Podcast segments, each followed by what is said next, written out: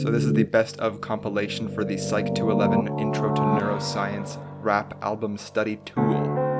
I'm Jeremy aka Pacena. Here are some snippets from the 11 chapters currently available. Enjoy.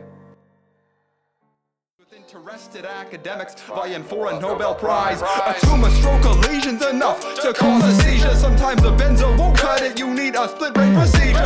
Cleave the corpus callosum to cease communication. An intervention to impede the overactivation. Divorce the hemispheres, but what happens to your consciousness?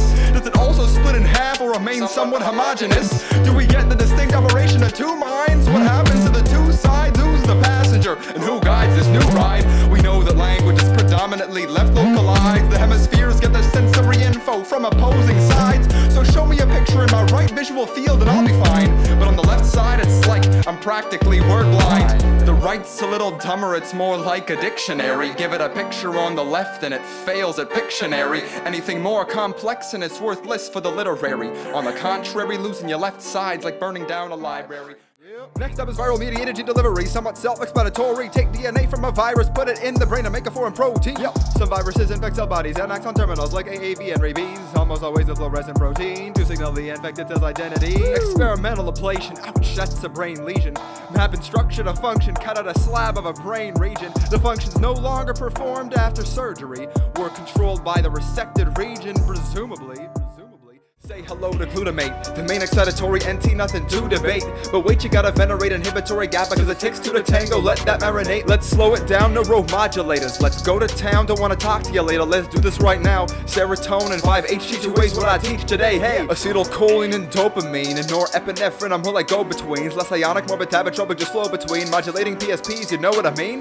Motor neuron neurotransmitters got acetylcholine as the ionotropic main. Muscular movements the game. Axoaxonic connections in the brain. Efferent projections down to control your skeletal frame. Frame, frame. But from a black widow, spider toxins, you'll feel cramps, nausea and pain. Pain. Yeah, Neo sticking to the man to inhibit the enzyme that breaks down ACH. Screw the esterase. The synaptic cleft is where acetylcholine's gonna stay. Stay.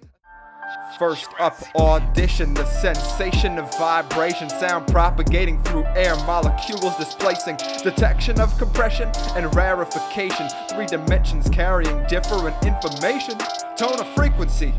Yeah, we're calling it pitch, amplitude or intensity, aka loudness. Timbre to identify the source of the stimulus, a measure of sound complexity like in a rasp or a hiss. Two sets of hair cells. The outer are the regulators, like muscles, tectorial sensitivity manipulators. Inner ones transmit to the brain. Information propagators. If they're missing, you'll miss your hearing like Ruth Beta. Pitch perception dual coded by place and by rate. Loudness is what more active hair cells indicate. Timbre's a mixture of overtones integrated with the fundamental, the basic pitch the sound source created. It would all be for nothing if the eye couldn't move. So attached to the sclera, you find a six muscle group. When objects are static, your eye movement's saccadic. But when you follow a puma, the movement's automatic pursuit. As we head downstream to bipolar and ganglion cells, photoreceptors converge to where fewer neurons dwell. That's what it's like in the periphery, where resolution's low, it's hard to tell. While in the fovea, it's one to one, you'd see the image well. Sleep gives the brain a chance to reorganize, clean up your hard drive and your memory archives. More slow wave means your declarative thriving. Procedural will take a hit if you REM depriving. Last but not least, there's restoration, something to do with rebuilding and replacing. Distribution of nutrients or removal of waste, as there's nearly no cleaning when you're awake. Suprachiasmatic, super chiasmatic, make a lesion, circadian rhythm changes so dramatic. In fact, it affects the sleep cycle and hormones secreted. It's not a fallacy that in the hypothalamus you see it. So what makes the SCN neurons tick when a threshold protein levels reach its self-inhibits? Two sleep syndromes, advanced and delayed. It's respectively due to per2 and 3 gene mutations. When it comes to physiological mechanisms, there's acetylcholine and then norepinephrine for attention, serotonin, histamine, and orexin. When you're aroused, these signaling molecules can be detected. If we're talking fluid, extracellular, or interstitial, it's the same. The only difference is the initialism between the CNS and lymphatic system. There's a schism. When blood liquid leaves the vessels, it's live on a mission. The central nucleus of the amygdala regulates the fear responses in particular. Stimulation causes anxiety and agitation. Seeing fearful faces or threatening leads to activation. Mirror neurons have been thought to be involved in mimicry and empathy. It may be that when we see facial expressions, we unconsciously imagine ourselves making the same one, imitating it internally. When the cortex is somatosensory, it may encode representations proprioceptively kinesthetic. What it feels like to experience expressions perceived may help us recognize emotions in the faces that we see. When the ion channels open and close, they're facilitating more charged particle flow. If you want more firing activity, then organize an influx of positive ions to depolarize. Spoken about some proteins, the pump and the leak channel, setting up potentials for a couple of weeks now. But say hello to three more channels in the battalion voltage gated sodium, potassium, and calcium.